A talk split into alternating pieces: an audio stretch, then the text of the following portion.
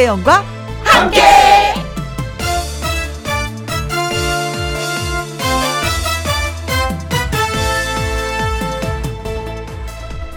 오늘의 제목 좋은 건 다 좋은 거다.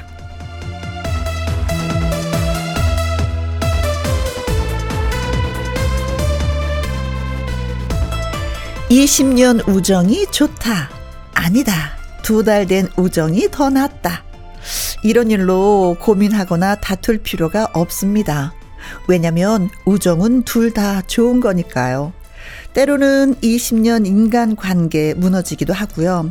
때로는 두 달 된 인연이 나를 살리기도 하지만 중요한 건 어쨌거나 우정은 좋은 겁니다.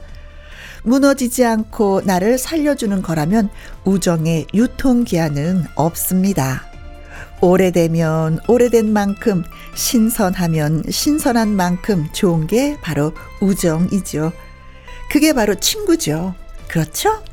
김혜영과 함께 출발합니다. KBS 2라디오 매일 오후 2시부터 4시까지 누구랑 함께 김혜영과 함께 8월 6일 토요일 오늘의 첫 곡은 진시몬의 보약 같은 친구 들려드렸습니다. 김혜영과 함께 찐친 애청자 여러분 오늘도 2시간 즐겁게 우리 함께 해요. 잠시 광고 듣고 와서 가수 신성 씨와 함께 사연 창고 문 열도록 하겠습니다.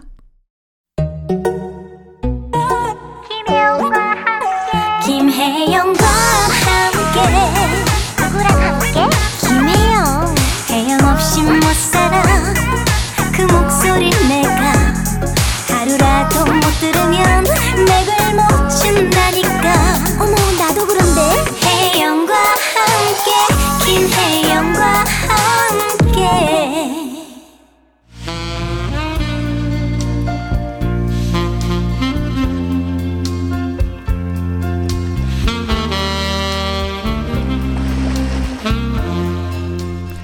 어떤 이야기라도 마치 나의 이야기처럼 진심을 다해서 소개합니다. 김혜영과 함께 사연 창고 오픈.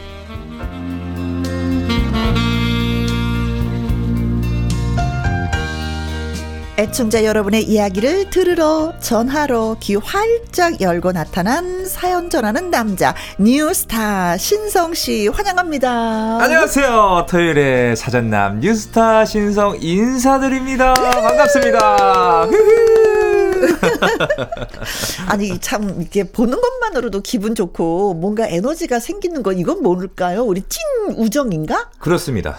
아, 저도 우리 그 혜영 누님 보면은 네. 되게 그 뭐랄까 아우라가 있으시고 어. 굉장히 그 밝으세요. 에너지가 굉장히 아 많고. 그래요? 예, 예. 어 예. 기분을 좋게 만들어주는. 뉴스타 예.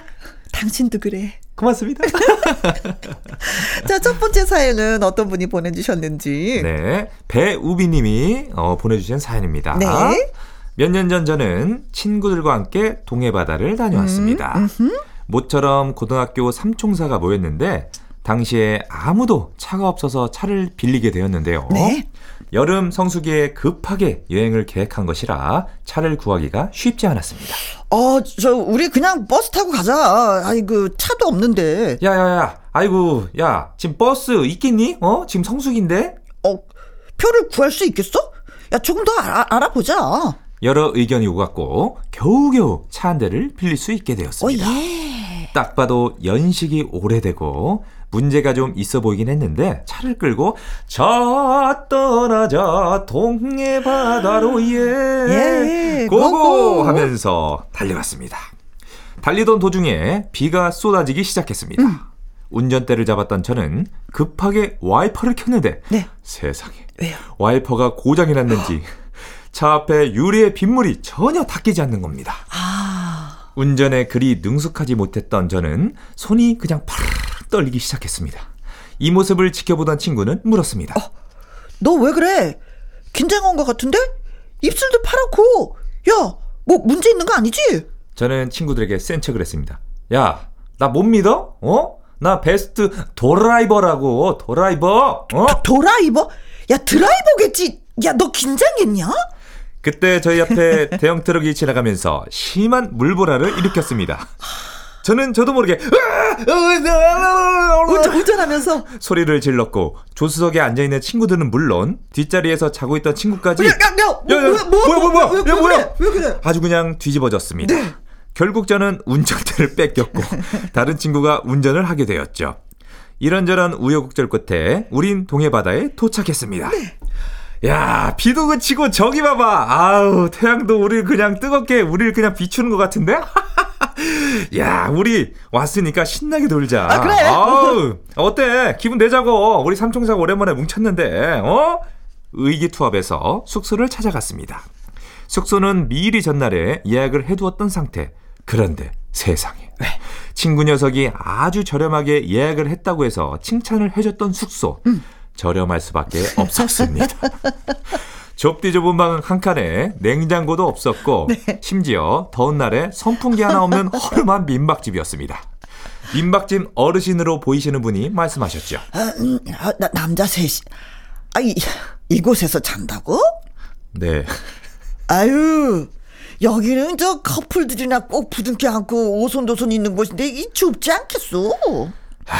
그러게요. 하, 친구가 이곳이 저렴하다고 예약을 했네요. 아, 아유, 더울 거야. 그 저 많이 많이 그 남자 셋이서 이래. 음. 어르신은 혀를 차시며 사라지셨습니다. 우린 고개를 푹 숙이며 한참을 있다가 야, 아유, 방이 중요하냐? 어? 바다에서 수영도 하고 맛있는 것도 먹고 뭐 이런 게 여행 아니겠어? 응? 잠은 그냥 눈만 붙이면 되는 거야. 하면서 힘을 내보기로 했습니다. 바다로 우린 누가 먼저 할 거 없이 뛰어들었습니다. 네.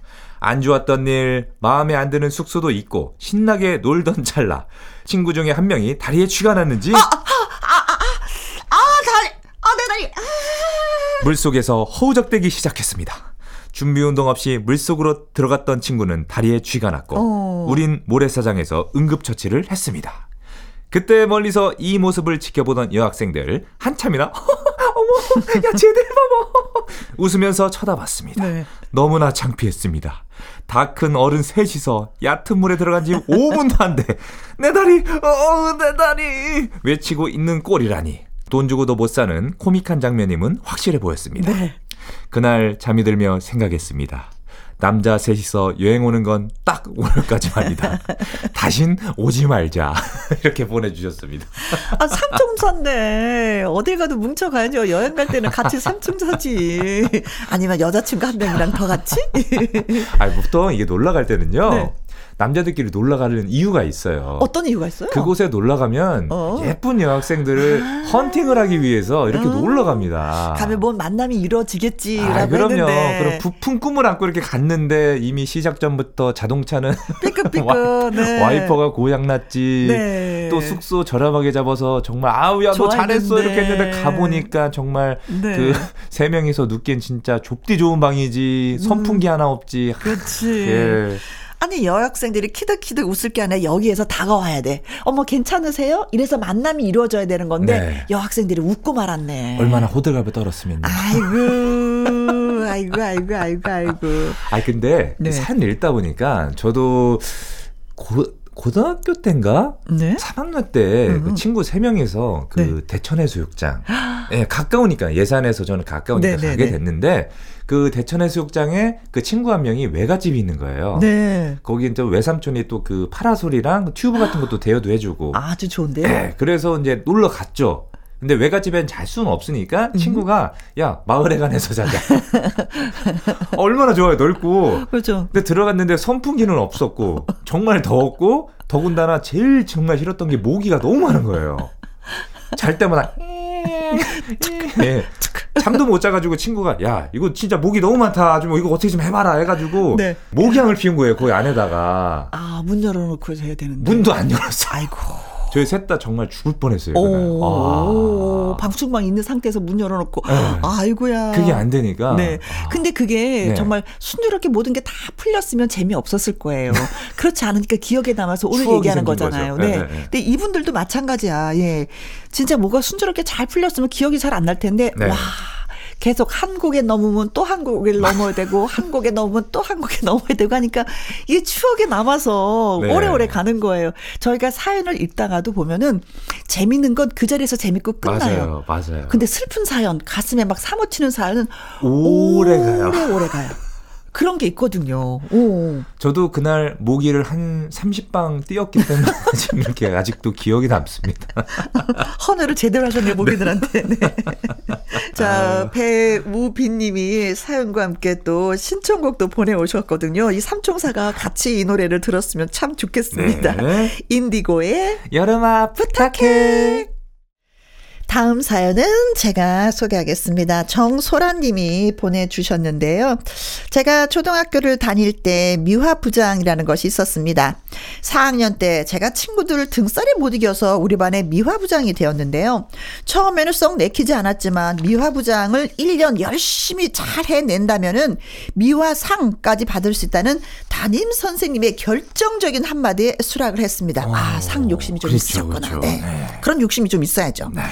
미화상에 눈이 멀어 엄마가 깨우지 않아도 먼저 일어나서 1등으로 등교를 했습니다. 아, 가장 먼저 교실 문을 열고 들어가서 창문을 활짝 열어 환기를 시키고 커튼을 예쁘게 모은 뒤에 주름 하나하나를 완벽하게 잡아 묶어두고 교탁을 광이 나도록 닦고 또 닦았습니다. 제가 가장 중요시 여겼던 건 따로 있었는데요. 그것은 바로 학기 초에 선물로 들어온 화분이었습니다. 음.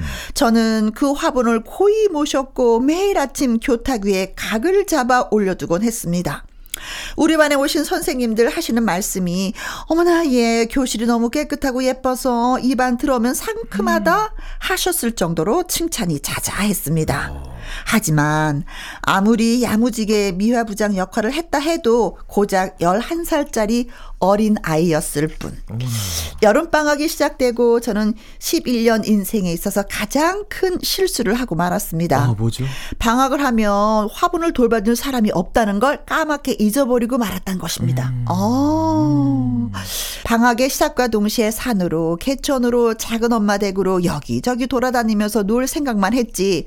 학교에 대한 건 전부 몽땅 다 기억에서 삭제시켰던 11살의 저. 얼굴이 새까맣게 그을러질 정도로 화끈한 방학을 보내고 마침내 돌아오고만 개학날 교실에 들어가자마자 저는 그대로 주저앉고 말았습니다. 풍성하던 화분이 아궁이에 들어갔다 나온 것 마냥 새까맣게 죽어 있었습니다. 친구들은 하나같이 야, 이거 화분 네가 책임지던 거 아니야? 어? 아유, 이 화분 네가 죽였네. 아유. 저를 놀렸습니다. 저는 좌절했습니다. 그날 시무룩해져서 집에 가니 엄마가 무슨 일이냐고 물으셨고 참았던 눈물이 왕 하고 터졌습니다.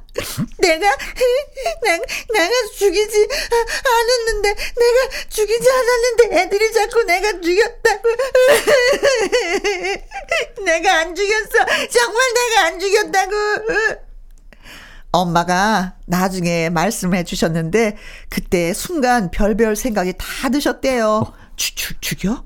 아니 얘가 뭘 뭘 죽이고 안 죽여? 뭐 무슨 얘기야? 뭘 죽였다는 거야? 우리 애가 사고를 쳤는가 싶어서요. 여하튼 차트 주장을 말하니 엄마는 시원하게 외치셨습니다. 그게 뭐 무엇이라고 책가방 두고 따라온나? 엄마를 쫄래 쫄래 따라가니 읍내였고 읍내에서 유일하게 딱 하나 있었던 모종과 비료들을 파는 농약상에서 엄마는 학교에 있는 화분과 거의 비슷한 걸 사주셨습니다. 어. 엄마의 뒷모습이 얼마나 멋있어 보이던지요.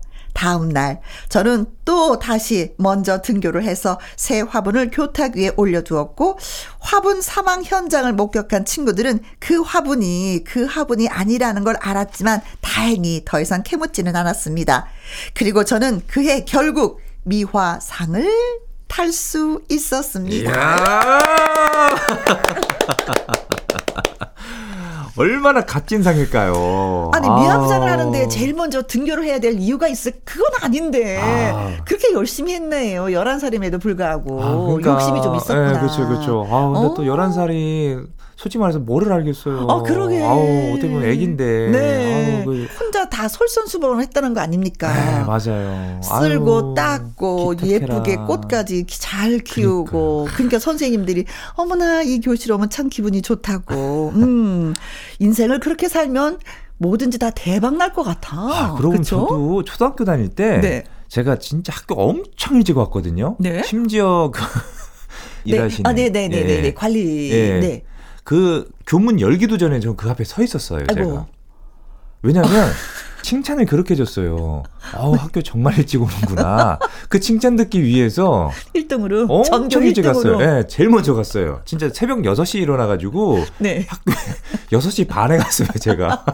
칭찬이 그게 너무 좋아가지고. 아니 등교 시간이 초등학교 8시, 8시 반 이르지 않았어요? 근데 전 6시 반에 갔어요. 아침밥은 언제? 어, 어머니가 거의 보통 이제 농사를 지으시니까 네. 거의 막 여름 때 되면은 날이 빨리 밝잖아요. 한 그쵸. 4시 반부터 밝기 네, 시작하니까 뜨지. 6시면은 밥을 먹어요. 아침에 저희 집은. 왜냐면 일찍 일찍 드셔야 되니까 그 아침 일찍 밥을 먹고 책가방 메고 학교 가는 거예요, 그냥. 네. 그래가지고 제문 앞- 초등학생이 예. 무슨 고시 공부하는 줄 알겠어요. 교문 앞에 이렇게 서 있으면은 아저씨가 한참 나- 서 있어야 될거 예, 아니에요. 관리 아저씨가 나가지고 너 왜 이렇게 일찍 왔니? 근데 저는 그게 너무 좋았어요. 어, 예, 예, 네, 예. 네. 아유, 전교 1등으로 등교한 만큼 공부도 전교 1등을 했어야 되는 건데. 그런 또 이제, 어, 1등으로 가는 건 우리가 내가 하고 좀 공부는 아. 다른 친구한테 양보 좀 해주고. 예, 그래도 받아쓰기는 늘 100점 맞았습니다. 아유, 네. 훌륭하고 착한 학생, 네. 자, 멋진 신성 씨한테도 박수. 아유, 네. 이 현석 씨의 노래를 띄워드리겠습니다. 학창 시절. 김희영과 함께 사연 참고 다음 사연은요? 네, 이번 사연은 이성실님의 사연입니다. 네. 어, 저의 시부모님을 간단히 소개하자면 시아버님은 말도 없으시고 음. 그저 눈만 뜨시면 일만 하시는 분이세요. 음. 시어머님도 하루 세끼 밥해서 가족들 먹이고 아버님을 도와 농산일만 하시는 차분한 분이시고요. 조용조용한 분위기겠네요. 네. 아버님이 헛기침만 하셔도 어머님은 아버님이 뭘 원하시는지 아시고는 네. 시원한 냉수를 가져다 드리고 때로는 막걸리도 챙겨 드립니다. 어. 그런 어머님을 보면서 아, 정말 참 대단한 분이시구나 했죠. 네. 얼마 전 시간을 내어 시댁에 갔는데 아버님 혼자 계시더라고요. 음. 어머, 아버님 혼자 계시네요. 어머님은 어디 가셨어요? 아, 저, 아내 친구네 잠깐 갔다 온다 하더니 여태가 안 오네. 옆편 내가 이거 뭐하니라고 오지도 않고 말이야. 에이그. 저는 어머님을 모시러 이웃집으로 향했습니다. 마당으로 들어서려는데 헐, 거기서 진기한 풍경을 봤습니다. 아주머님들 몇 분이 모이셔서 술도 한잔하시고 네. 놀고 계셨는데요. 진구 어머님이 노래를 부르시고 동네 아주머님들이 춤을 추고 계셨습니다. 그리고 그 중에 한 사람 네. 바로 우리 어머님이셨어요. 얌전하신 분. 네. 어. 어머님의 모습이 아주 눈에 확 들어올 수밖에 없었던 것이 조용조용하시고 단아하시기만 했던 어머님이 네. 음악에 맞춰 춤을 아니 막 춤을 추시는데 날렵한 허리에 빙글빙글 도는 턴까지 오. 제가 알던 어머님이 맞나 싶어서 눈을 비비고 또 비비고 바라봤습니다. 네. 어, 어머님 맞네요. 어, 저는 어머님이 이렇게 잘 노시는지 몰랐어요. 그러자 동네 아주머님들이 말씀하셨습니다. 아이고, 니니니니 시엄마가 얼마나 노래도 잘하고 춤도 잘 추는지 그거 아냐?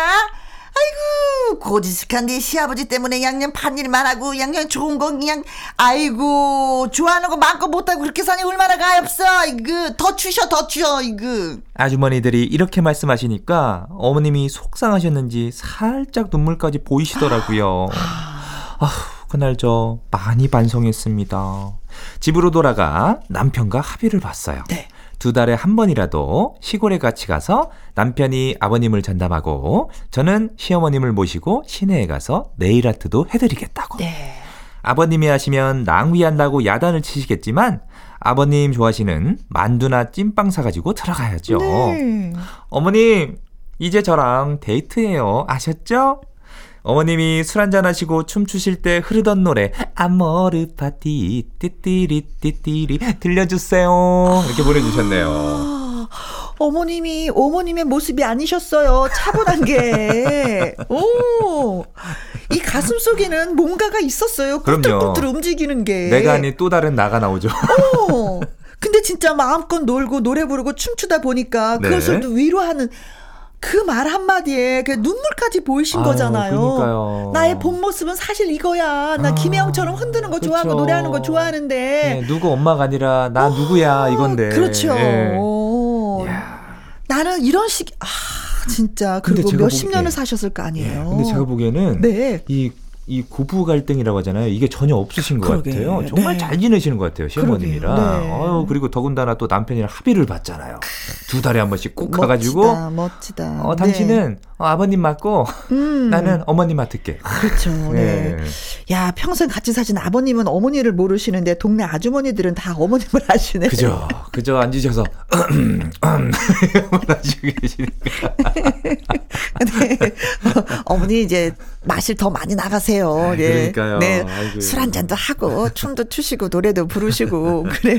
내가 이것이 본 모습이야. 네. 그러고 보면 참 저희 어머니도 참 궁금해요. 이 자식들 앞에서는 정말 부끄럼 많으시고 네. 절대 뭐 해도 이렇게 안 하시는 아, 분인데. 아 됐다 됐다 하시는데 친구분하고 네. 노실 때는 어떤지. 네. 진짜 딴 데 가면 정말 분위기 메이커시래요. 이게 다른 분들이. 정말요? 네. 어머니 왜 이렇게 재밌냐고. 용돈 더 드려 되겠네. 나가서 친구들하고 노시라고. 네. 아, 이건 집에서 아버님 그러죠. 이놈의 옆에 내 어디 가도 이렇게 아직도 안 들어와. 어머님이 진짜 건강하셨으면 좋겠습니다. 네. 네. 그리고 마실도 잘 나가시고요. 며느님하고요. 네. 이성실님의 신청곡 띄워드릴게요. 김연자의 아모르 파티. 이번 사연은 김경수님이 보내주셨습니다. 얼마 전 아들과 합류해갖고 함께 식당을 하고 있는 아줌입니다. 예. 아들의 젊은 감각과 요즘에 뭐 트렌드를 최대한 반영하고 저의 그 그동안의 노하우와 손맛을 보태고 뭐 그래갖고 뭐 새로운 요리법을 만들고 일정한 맛을 내기 위해서 고군분투 응, 열심히 노력 중입니다. 어, 머지않은 시일 내에 지역의 맛집이 아닌 대한민국의 유명한 맛집으로 만들자라는 취지까지는 아들하고 저하고 일맥상통, 예, 한 마음이었습니다. 네. 그런데 아들은 엄마가 그동안 쓰던 물건들, 그리고 엄마의 그 한 꼬집, 한 수저, 한 주먹, 한 바가지, 이런 거는 이제 잊어주세요. 몽땅 다 버릴 거예요. 오. 아. 아들은 무조건 다 버리라면서 식당을 휑하니 만들어 버렸습니다. 새로운 마음으로 심기일전을 하는 이 시점에서 뭐 깔끔하고 모던하게 나가는 것이 요즘 뭐 트렌드라나 뭐 어쨌다나 화분도 그림도 장식품도 뭐만 손에 잡히기만 하면 뭐 버려 버려 버려 버려 버려 버립니다. 음. 저는 아깝기도 하고 아쉬운 물건들도 있기에 매일 이건 안 된다 저건 안 된다 하면서 소심하게 말려보았지만 결국 아들의 등살에 다 버리고 있습니다. 음. 지금의 식당은요 아들의 말을 빌리자면 깔끔 모던 그 자체긴 한데요. 저는 그런 아들을 버리고 싶습니다. 왜? 뭐 때문에 아들은 도대체 무슨 마음으로 손때 묻은 엄마의 물건들을 모두 다 버리기라고만 하고 다 필요 없다고만 하는 걸까요? 화가 나는 제가 잘못된 건가요? 아이고 그 경상도 아줌의 특징을 잘 살려주셨네요. 아이고 막 속에 화딱지가 나갔고 막 같이 사업을 못 하겠습니다. 아니 근데 어, 사연 듣다 보니까 저희 어머니도 마찬가지예요. 집에 예전에 쓰셨던 거 있잖아요. 뭐 10년 이상 된 거 아직도 있어요. 네. 아직까지도 쓰고 계세요. 맞아, 제가, 제가 맞아. 아, 엄마 좀 이거 좀 버려. 이게 얼마나 좋은 건지. 고장도 안 나고. 네. 이 마음 저는 너무 알아. 저는 어 저는 어머니 마음도 알겠고 네. 아드님의 마음도 알겠어요. 제가 딸이었을 때 진짜 똑같았었거든요. 음. 근데 제가 이제 아이들이 있으니까 엄마 이 옷 좀 버려. 엄마 이것도 좀 안 입으니까 버리면 안 돼? 뭐 이런 얘기를 이제 중간에서 다 듣게 되는 거잖아요. 네. 음. 근데 진짜 장사를 하시려면 또 깔끔한 건 또 필요해요. 맞아요. 이거 저거 갖다 놓으면 아우 여기가 뭐야 음. 왜 왠지 모르지만 치워도. 치운 것 같지 않은 그런 느낌이 들거든요. 또 약간 위생으로 위생적으로 네. 좀 그렇고. 네, 뭐 네. 그런 거 있어요. 그런데 이제 집안에서는 엄마 거 좀 손대지 마시고 어. 가게에서는 가게에서. 네. 네. 아드님의 의견을 따르는 게 음. 어떨까. 아, 맞는 얘기입니다. 예, 사람들 네. 일단 들어갔을 때 그 분위기가 쾌적한 곳을 좋아하지. 네. 근데 또 그런 것도 있더라고요. 사람들이 약간 레트로 감성이라고 해가지고 오. 약간 그 옛날 감성. 그렇죠. 예, 그걸로 된 것도 굉장히 좋아하시는 분들 그렇죠, 많아요. 그렇죠. 예. 그런 것도 있죠. 근데 어머님이 직접 요리하고 계시면 네. 그건 또 어울려요. 어울려요. 어울려요. 네. 아, 푸근한 맛이 있고, 어, 여긴 더 맛, 똑같은 요리를 먹어도 더 어머니가 만드셨기 때문에 더 네. 맛이 있겠구나. 저 옆에 소품들이, 어, 그래, 이 맛을 더 자극하는구나. 이런 생각도 할 수가 있긴 있거든요. 제 생각은 혹시 그 아드님이 그 환경 한 대로 하면 어머 이 집 3대째인가 이렇게 생각할 수도 있으니까 어 전통이 있구나 이렇게 네, 생각할 수도 어머니 있고요. 물건이 그대로 있네. 네. 근데 어떻게 다 버렸대는데, 네. 음. 다 버려서 그런 아들은 저도 버리고 싶어요. 어머니, 아들만은 버리지 마세요. 네, 꼭 효달깁니다. 예, 네, 어머니를. 많이 많이 도와갖고. 예. 세월이 가면 그 아들도 어머니의 마음을 알깁니다. 네. 맞습니다. 막 그때 또막 자녀들도 그러겠지. 그렇죠. 아버지 이거 버리소. 세월은 그렇게 흐르는 걸 봅니다. 네. 박보람의 노래 듣습니다. 세월이, 세월이 가면. 가면 자, 익명을 요청하신 분이 사연을 보내오셨습니다. 저 따끈따끈하게 네, 읽어주세요. 알겠습니다. 혜영 씨, 신성 씨. 아, 진짜 우리 남편 너무 얄밉고 등짝을 한 대 때려주고 싶어요.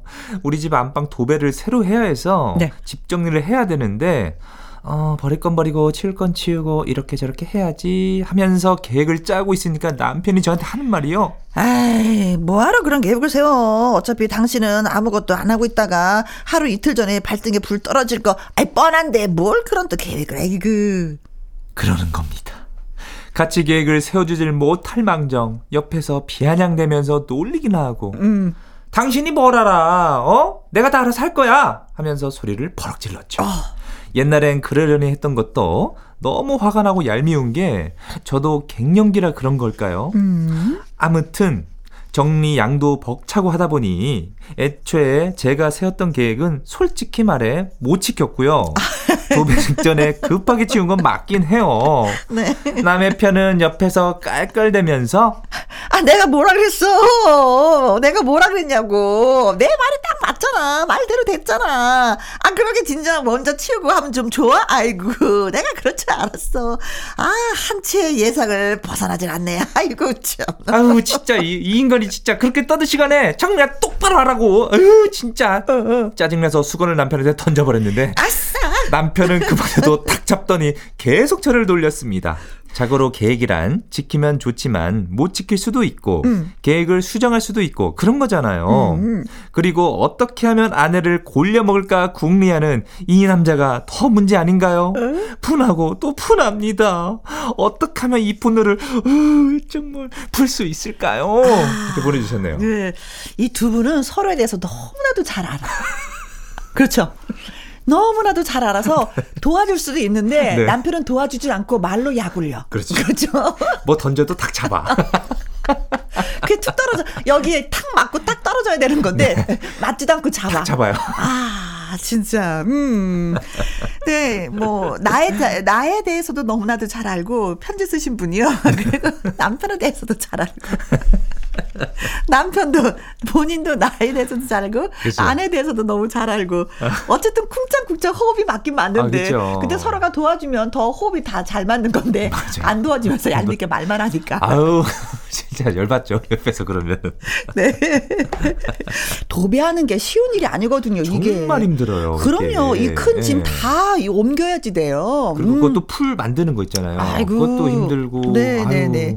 아, 그러고 생각하니 남편 좀 약간 얄밉다. 그냥 제가 보기에는 그냥 조금 돈이 들더라도 업체에 맡기는 게 속편하지 않을까. 네. 네. 그래도 이 알뜰한 주부이기 때문에 또 네. 혼자 하신다고 하셨는데, 아자아자. 네. 지금쯤이면 다 도배하셨겠죠. 그럼요. 음, 네. 끝났겠죠. 아, 깨끗한 집에서는 또 남편이 한마디 하실 것 같아. 아유, 좋다. 역시 도배는 해야지 돼. 이렇게, 그럼요. 그쵸. 네. 음. 자, 고맙습니다. 김지혜입니다. 얄미운 사랑. KBS 1라디오 김혜영과 함께 1부 또 이제 마무리할 시간인데 오늘 사연 재밌었습니다. 네. 사연이 소개되셨던 배우빈님, 정소라님, 이성실님, 김경수님. 그리고 익명 사연자분에게 저희가 치킨, 치킨 교환권 교환권 보내드리겠습니다.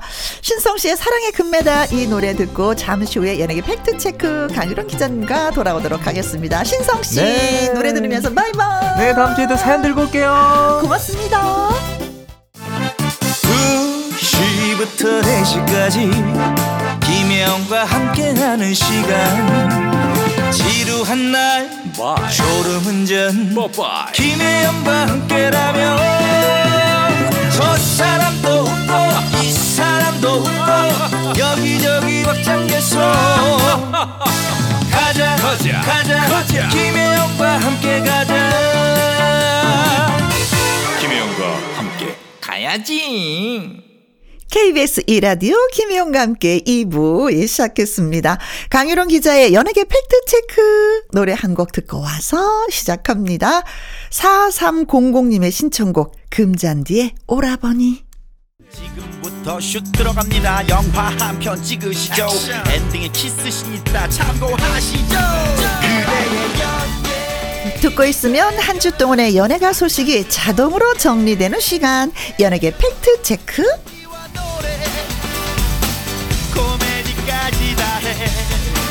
줄게 그대의 강일홍 더 팩트 대중문화 기자 나오셨습니다. 안녕하세요. 네, 안녕하십니까. 네, 항상 느끼는 거지만 네. 아주 예, 눈이 예리하십니다. 아, 왜요? 왜냐면 제가 머리를 어제 잘랐나 그랬거든요. 아, 근데 예. 금방 알아보시는 거예요. 우리 애 아빠 몰라보거든요. 아 그래요? 역시 네, 그 예리한 눈빛으로 예 여기저기 발빠름을 네. 느낍니다. 예. 네. 자 오늘도 연예가 소식 많이 갖고 오셨어요. 그 중에 진짜 많은 사람들이 관심을 갖고 있습니다. 뭐 한국 사람뿐만이 아니라 해외에서도 네. 그렇죠. 네. 어 BTS, BTS의 네. 군 복무.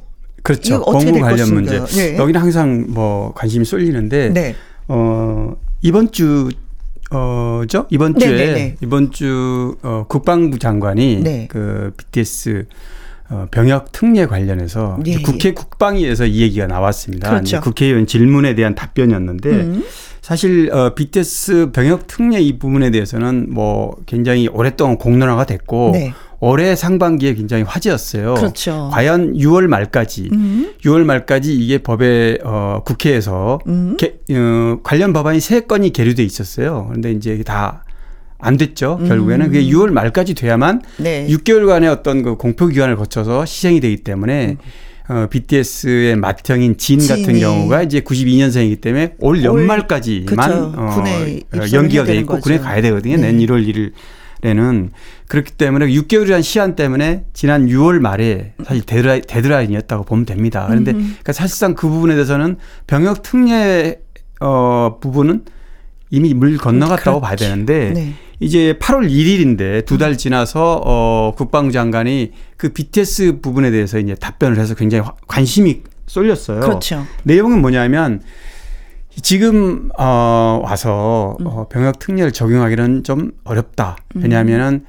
어 형평성 차원 네. 그다음에 어군 병력 감소 이런 음. 부분 여러 가지를 감안했을 때 어 공정성 형평성 이런 음. 부분을 감안해서 원칙을 깰 수 없다. 네. 이제 이 부분에 예, 하나 어 초점이 갔고요. 또 음. 하나는 국익 차원에서 BTS가 어 세계적으로 대한민국을 빛내는 그런 어, 역할을 할 수 있도록 네. 그 길을 열어놓겠다. 네. 그런 방 그런 방침에서 논의를 했다 이 얘기를 군 했습니다. 그게 입대를 하고 나서도 맞습니다. 음. 그게 뭐냐면은 어 BTS는 BTS의 활동의 가장 주력 상품이 바로 해외 공연이거든요. 그렇죠. 그래서 군 생활을 하면서 해외 공연한다는 건 불가능이잖아요, 누구나. 그렇죠. 네. 그런데 이제 그 부분에 대해서 국가적 차원에서 음. 국익에 우선하는 차원에서 어, 충분히 연습할 기회를 주고, 주고. 군인 신분으로 음. 어, 해외 공연도 할수 할수 있게. 하겠다. 네, 이런 내용이었습니다. 네. 네. 아, 글쎄요. 어, 아미 여러분들이 들으면, 아, 조금 좀 답답해. 아쉽죠. 라는 생각도 예, 좀 네. 있을 것 같고, 네. 또 군대를 다녀오신 분들이라면 당연히 그래야지. 네. 라는 의견도 있을 것이고, 그래서 참 이 문제가 예민한 부분은 좀 있긴 있을 것 같아요. 그렇죠. 네. 그러니까 네 항상 예민한 부분이고 네. 어 어찌 보면은 어 지금 상태에서 음. 교착 상태에 있는 이 어, 병역법 관련 부분에 대해서 어, 절충을 했다고 할까요? 음. 네. 음. 왜냐하면 BTS 영향력이 워낙 크니까 뭐 당장 지난주도 소개 말씀 우리 어, 이 시간에 얘기했지만 부산 엑스포에도 네. 어, BTS가 홍보대사를 함으로써 세계적으로 갖는 영향력이라든가 너무나 많거든요 앞으로도 네, 네. 그래서 그래서 BTS만큼은 그런 어떤 어 국가적 차원에서 네. 국방 의무를 하면서 음. 어떤 형평성이나 공평성 부분보다도 그 이상의 걸 뛰어넘는다는 게 네. 그 아미들의 생각인 거죠. 네. 네, 이번을 계기로 어떤 면에서는 그 뭐라 그럴까. 진짜 뭐 대한민국을 세계적으로 국익의 입장에서 좀 또다시 BTS만큼의 또 열광적인 어떤 그 팬들을 확보하면서 네, 네. 우리 대한민국을 좀 알리는 사람들이 있으면 약간의 좀 그렇죠. 앞으로는 조금 네, 어, 법이 좀 바뀌었으면 왜냐면 네. 세월이 바뀌었으니까 세상이 그렇죠. 바뀌었으니까 마-. 그런 생각도 조금 좀 예, 네. 조심스럽게 얘기도 하게 말씀이에요. 되는데 네. BTS가 군 복무 중에 이제 해외 공연을 하면 많은 분들이 궁금해 여기는 게 있어요. 그 수익이 날 거 아니에요.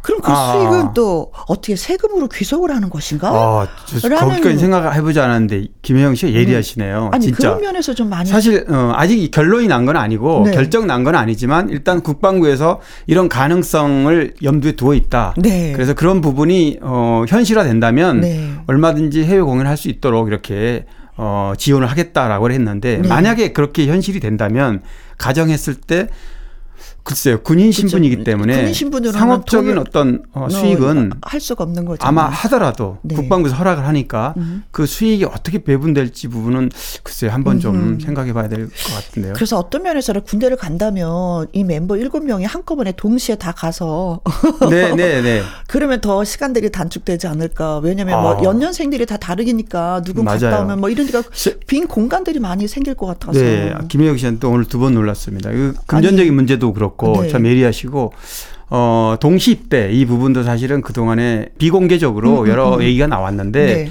멤버들 중에 일부는 또 반대하는 멤버도 있고 아, 또 네네. 사실은 그 가장 최단 시간에 음, 음. 완전체로 다시 결합을 하려면 함께 가는 거예요. 네. 지금은 지원 방안이 있고 나이가 좀 어리면 지원하면 되고 네. 나이가 많으면 좀 연기하면 되고 그렇죠. 맞추면 되거든요.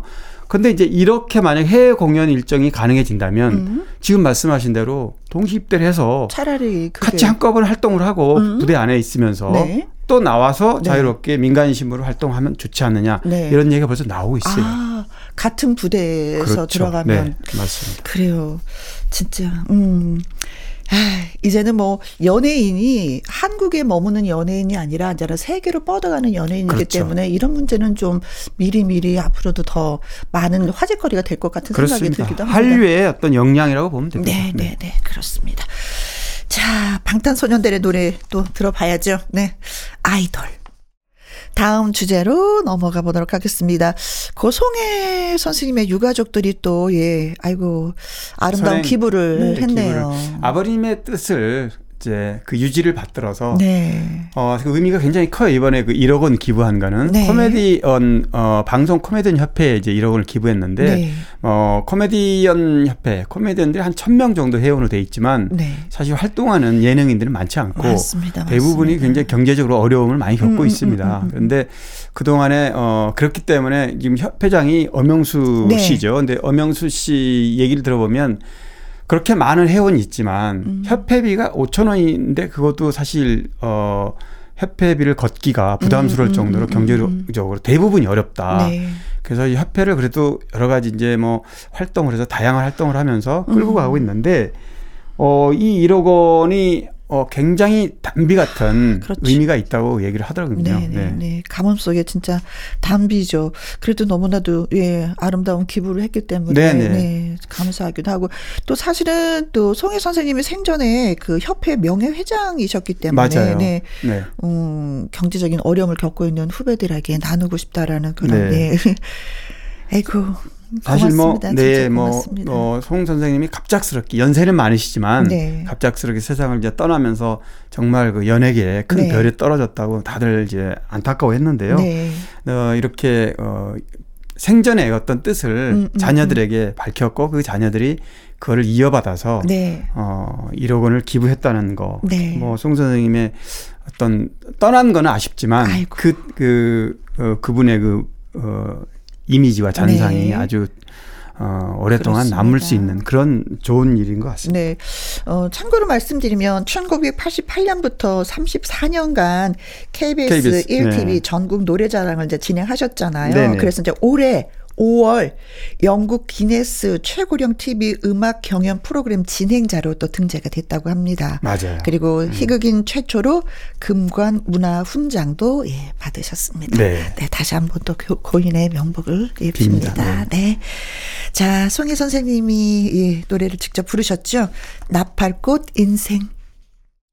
강일홍 기자의 연예계 팩트체크 이번에 나눠볼 주제는 아 진짜 무대에서 공연하는 가수들이 워낙에 많기 때문에 네, 다시 네. 한번 주의해야 되겠다라는. 생각이 듭니다. 예. 홍콩 아이돌 댄서가 그렇죠. 네, 무대에서. 네.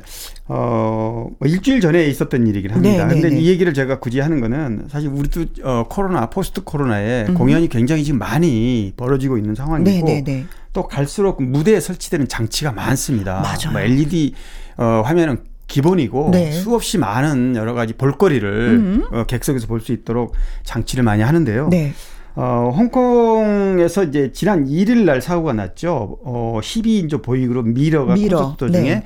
천장에 달려있던 그 대형 600kg에 달하는 스크린이. 스크린이 이제 바- 바닥으로 무대로 떨어진 거죠. 네. 근데 이게 뭐냐면 어, 우리도 이런 어, 스크린을 장치를 해요. 달죠. 스크린을 네. 무대 중앙에 특히 뭐 잠실체육관이라든가 아, 아니 저기 어 큰- 잠실 체육관이나 올림픽 체조 경기장 네, 네. 또뭐 여기 그 장충동 체육관 이런 데는 원형으로 돼 있잖아요. 그렇죠. 그래서 어 무대 위에 라운드 무대에 가- 정중앙에 육각형이나 팔각형 스크린을 설치를 합니다. 그러면 음. 네. 사방팔방에서 볼 수가 있는 거죠. 사실은 음. 그 가수를 보러 갔는데 무대 뒤에서 보면은 가수의 얼굴이 진짜 보이지 않으니까 그렇죠. 답답함이 있거든요. 맞아요. 네네. 그걸 해소해 주는 게 바로 이 스크린. 역할인데, 예. 그 이- 그러니까 텔레, 텔레비전 화면처럼 이렇게 비치는 그렇죠. 거죠. 화면인데 이제 사방에서 볼 수 있도록 그렇습니다. 원형으로 이렇게 만들어 놓은 네. 건데 이게 떨어진 거예요. 그러면 어 이렇게 600kg 이면 생각하면- 뭐. 예. 큰 홀에 대형 상들리에가 천장에 달려 있다 떨어져서 밑에 있는 사람들이 다쳤다 이렇게 보시면 되고요. 네. 어, 왜 그러냐면, 어, 사실 2년 전 얘기는 하지만, 네. 송가인 그 의정부 콘서트가 있었는데, 네. 그때 당시에 공연을 하루 앞두고, 음. 어, 무대에 설치한 LED 장치가 무너졌어요. 그래서 공연 자체가 취소됐죠. 아이고야. 안전사고를 대비해서. 네. 어, 왜냐하면 그, 그걸 다시 밤새워 부랴부랴 할 설치하다가 공연 도중에 또 문제가 어. 생길 수도 있기 때문에. 그래서 우리한테는 언제든지 일어날 수 있는 그런 안전사고이기 때문에 네. 이런 공연에 대해서 뭐 공연 어 게- 관객들도 네. 어 이런 게 있구나. 다시 한번 경각심을 그렇습니다. 경각심을 계기가. 좀 가져야 될 필요도 있을 것 네. 같습니다. 근데 사실 또 노래 부르다가 무대에서 떨어지는 경우도 종종 그런 또 일은 있어서 비일비재하죠. 네, 그렇죠. 네. 자, 음, 다시 한번 음, 그 무대가 진짜 뭐 관객들을 위한 무대이기 때문에 네네. 좀더 예 안전하게 안전하게 그러니까 그 여러 가지가 좀 어 사실 복합적으로 연결돼 있는 게요. 네. 말씀하신 대로 관객들을 위한 거지만 관객들의 어떤 어, 화려한 퍼포먼스를 보여주기 위해서인데 예를 들면 싸이 퍼포 싸이 흠뻑쇼 같은 경우는 음. 네. 물 뿌리기가 있잖아요. 300톤 그렇죠. 물을 뿌렸는데 이게 이제 지금 코로나 맞물려 가지고 뭐 젖은 마스크가 음. 네. 코로나 감염될 가능성도 많고 또 뭐 지금 뭐 비가 최근에 많이 오긴 했지만 오랫동안 가뭄이었잖아요. 그렇죠. 래서 물낭비 그렇게 해서 되겠느냐 뭐 이런 음. 어 부정적인 여론도 나올. 나오고 있었죠. 네. 네. 그래요. 어, 마음껏 그 가수들이 무대 위에서, 어, 뭐, 이렇게 본인의 기량을 펼칠 수 있게끔 안전, 안전 또 안전하게 또 대비해. 주셨으면 정말로 예, 고맙겠습니다. 어, 이출 씨의 노래 띄워드릴까요? 간만에. 강유론 기자의 연예계 팩트체크. 다음 이야기는 시트콤에서 우유빛깔 하얀 피부로 주목을 받았던 김진 씨. 정말 오랫동안 볼 수 없어서 궁금합니다. 하면서 청취자 김용아 님이 네, 질문을 해 오셨는데, 아, 진짜 그 뽀얀 피부. 네, 눈도 크고요. 네. 네. 네. 김진 씨, 그래요. 아, 청취자분께서 말씀하시니까 네. 저도 좀 궁금한데, 어, 꽤 오랫동안 활동을 안 하고 있어서 네. 어, 이 김진의 본명 김경진이에요. 네, 가운데 네, 네. 글자를 빼고 두 음. 글자로 이렇게 활동을 했는데 데뷔는 원래 네. 뮤지컬 통해서 90년대 초에 이제 아가씨와 건달들 데뷔했는데 아, 그래요? 그리고 댄스 그룹 멤버로도 활동을 했어요. 그러니까 연기하기 전에는 이제 네. 가수로 어? 어 그런데 뭐 가수로는 뭐 음. 크게 두각을 내지 못해서 네. 예행 연습이라는 그런 곡을 냈는데 아마 아, 청취자분들도 잘 기억을 못할 겁니다. 음흠. 그런데 이제 어 김진 씨는 어 질문하신 대로 시트콤 시트콤에서 빛났었죠. 아 시트콤에서 남자 셋 여자 셋이라는 이 시트콤에서 네. 굉장히 그 안녕맨으로 할- 활동을 했는데 네.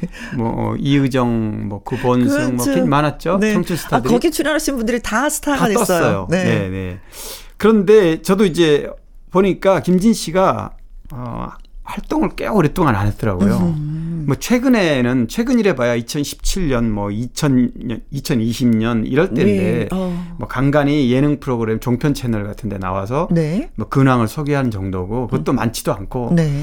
그런데 왜 이렇게 활동을 오랫동안 안 했는지 알아보니까 아 드라마 출연 많이 했거든요. 네. 시트콤도 했고 드라마도 뭐 토마토, 결혼의 법칙, 하얀 거짓말, 음. 뭐 마법의 성 이런 작품에 많이 출연했고요. 네. 그러다가 이제 활동 중단하게 됐는데 영화 두 편을 찍어 찍다가 네. 무산이 된 겁니다.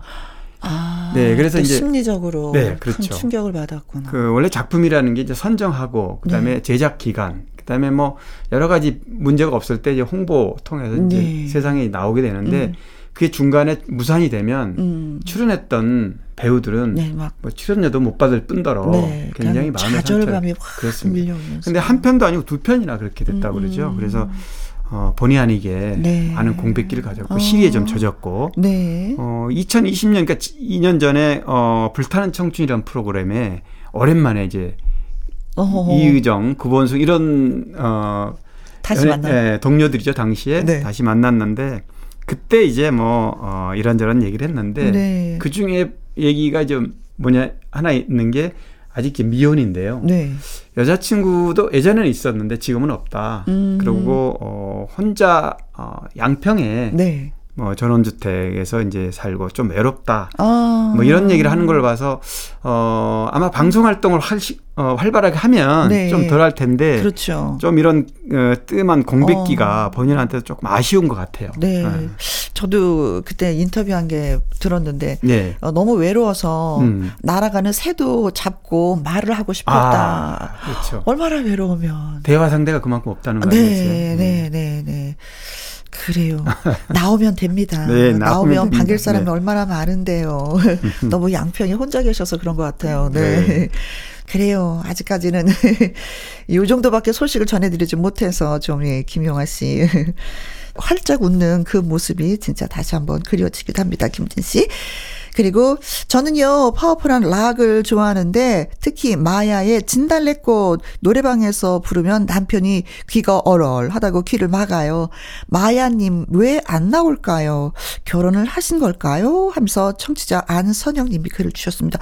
아 진짜 저도 가끔 아 마야 씨 뭐 하고 지내요? 제가 지- 질문을 좀 궁금하죠? 예, 궁금해서 네. 여쭤보기도 했었잖아요. 네, 예. 음. 결론부터 얘기하면 결혼은 아직 안 했고요. 네. 어, 왜 안 나오느냐? 안 나오는 건 맞습니다. 그렇지만 어, 음악을 굉장히 또 음. 장르를 좀 바꿔서 네. 좀 국악, 북이나 장구 이런 거에 좀 심취돼 있다 그래요. 아. 어, 그래서 새로운 음악, 새로운 장르로 아마 음.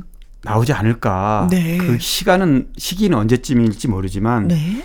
어, 어쨌든 제가 이, 이 방송 바로 직전에 어, 태진아 네네. 씨하고 잠깐 통화를 했어요. 마야 씨가 태진아 씨 네. 소속사에 있었었잖아요. 네네네. 저도 궁금해서 아마 음. 가장 가까운 근황을 어, 태진아 씨는 알고 있겠다 싶어 음. 통화했더니 뭐 잘 알더라고요. 네네. 지금 어 자기 어, 태진아 씨 소속사에 회사에 돼 있었고 뭐 탈퇴한 적은 없다. 음. 다만 활동을 중단하고 있을 뿐이고 네. 그래서 지금 말씀드린 대로 그 음악 어, 하고 장르가 있고요. 좀 네. 바뀌어서 공부하고 어. 또 경제적 부분은 어떠냐 또 물어봤더니 경제적인 부분도 뭐 음. 크게 문제가 안 된다. 왜냐하면 아. 또 부동산 관련을 조금 이렇게 관심 있게 해서 음, 뭐 음, 경제적 음. 수익도 좀 있고 네. 어, 그래서 마야 씨는 뭐 또 지인들하고 네. 또 운동도 하고 음. 어, 골프도 좀 다니고요. 네, 어. 이렇게 여러 가지 어, 즐겁게 지내고 네네. 있다 그러니까 어, 태진아 씨는 일단 만약에 음. 활동을 한다면 제가 또 다시 해야 되지 않을까요? 또 이런 얘기를 하더라고요. 네. 네. 아니 그 마야 씨를 딱 보면 그 당돌함, 네. 그 자신감, 맞아요. 아주 똘망똘망한 그 눈빛, 그 잊을 수가 음, 없어요. 맞아요. 거기에 음. 이제 시원시원한 고음 창법. 그렇죠. 정말 따라갈 수가 없죠. 네. 아마 그렇기 때문에 마야 씨가 무대에 나와서 음. 키는 뭐 이렇게 아, 크지 네. 않지만 자그마한 체구의 네네. 그 넓은 무대를 그냥 장악해 버려요. 네. 눈길을 뗄 수가 없죠. 네. 음. 그래서 뭐 마야 씨는 다시 이제 복귀를 한다면 저도 아까 말씀하신 대로 궁금한 게 음. 마침 국악 공부도 좀 하고 있다 그러니까 네. 그런 고음 창법에 약간 국악 장르가 이렇게 음, 가미되면 어, 가미된다 그러면 정말 어마어마한 또 네. 어, 관심을 끄는 음악이 나오지 않을까 네. 기대가 돼요. 아, 나와야 됩니다. 마야 씨 진짜. 저도 진짜 너무 보고 싶은 분 네. 중에 한 분이거든요. 이 말이 전달이 될까? 어, 어, 제가 김혜영 씨가 하는 얘기 듣고 제가 다시 활동을 하기로 했어요. 이런 인터뷰를 해줬으면 좋겠어요, 마야 씨가. 김혜영과 함께 프로그램을 듣고 맞아. 라- 어, 노래를 듣고 뭐 예를 들면 가요 무대니 뭐 전국 노래장에서 캐스팅한 사례가 여러 번 있어요. 네. 그렇기 때문에 아마 어, 다 전달될 거라 봅니다. 네. 고맙습니다. 네. 강일원 기자의 연예계 팩트체크. 애청자 여러분이 궁금해 여기시는 연예가 소식이나 강 기자님에게 묻고 싶은 질문을 홈페이지 게시판에 올려주시면은요. 이 시간에 이제 소개도 해드리고 저희가 또 선물도 보내드립니다. 오늘 청취자 김용환님, 안선영님 두 분에게는 커피와 조각 케이크 쿠폰 예 보내드릴게요. 안선영님이 궁금해 여기셨던 그 마야의 노래 진달래꽃 같이 들어보겠습니다. 나의 히트곡, 나의 인생곡, 가수의 근황과 함께 히트곡 당시 비하인드와 사연을 소개하는 코너입니다. 아, 이 가수의 히트곡은 뭘까요? 그것도 인생 히트곡은. 네. 오늘의 주인공은 가수 김충훈 씨입니다. 나이가 든다는 게 화가, 화가 나. 나.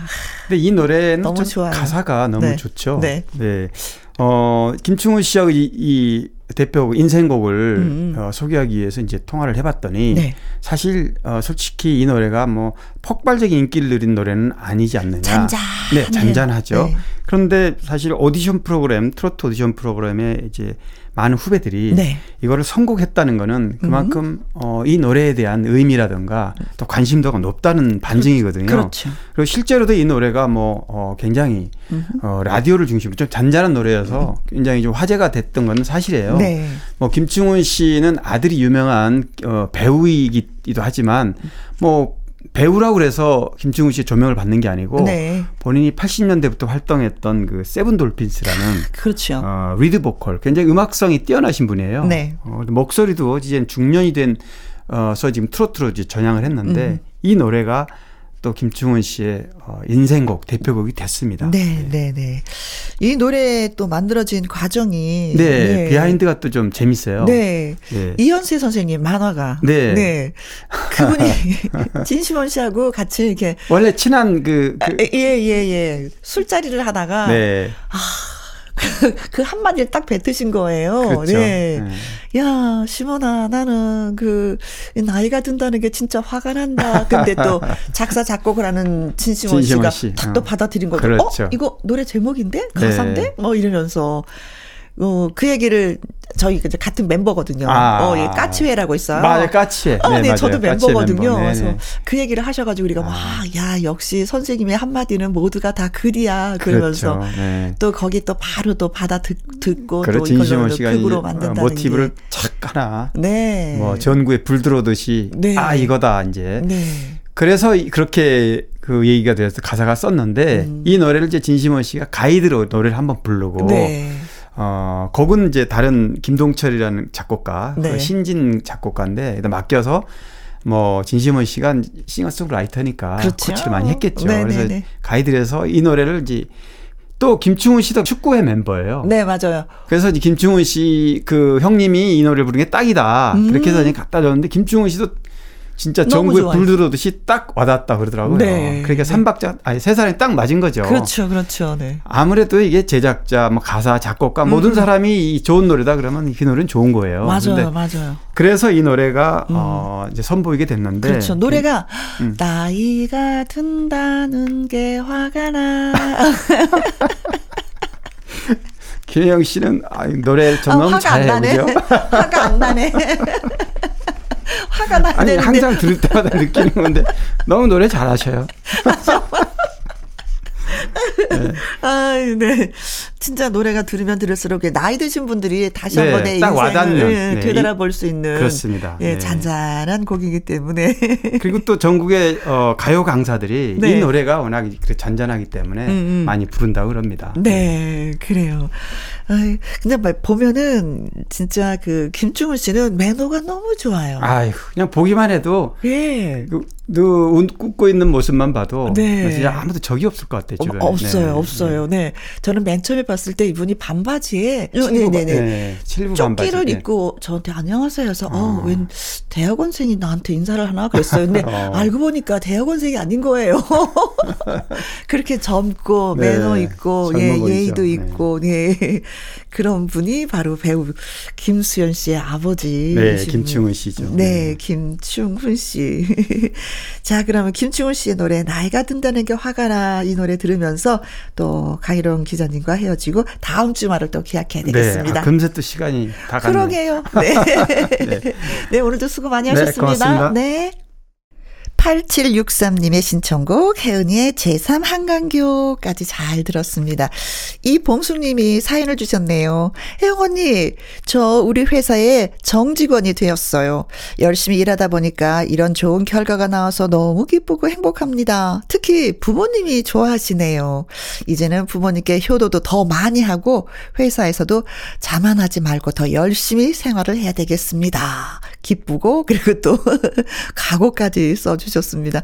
그래요. 부모님은 그래요. 내 새끼가 행복해하면 나는 더 부모님은 행복한 거고 내 새끼가 아프면 부모님은 더 마음이 아프다는 거.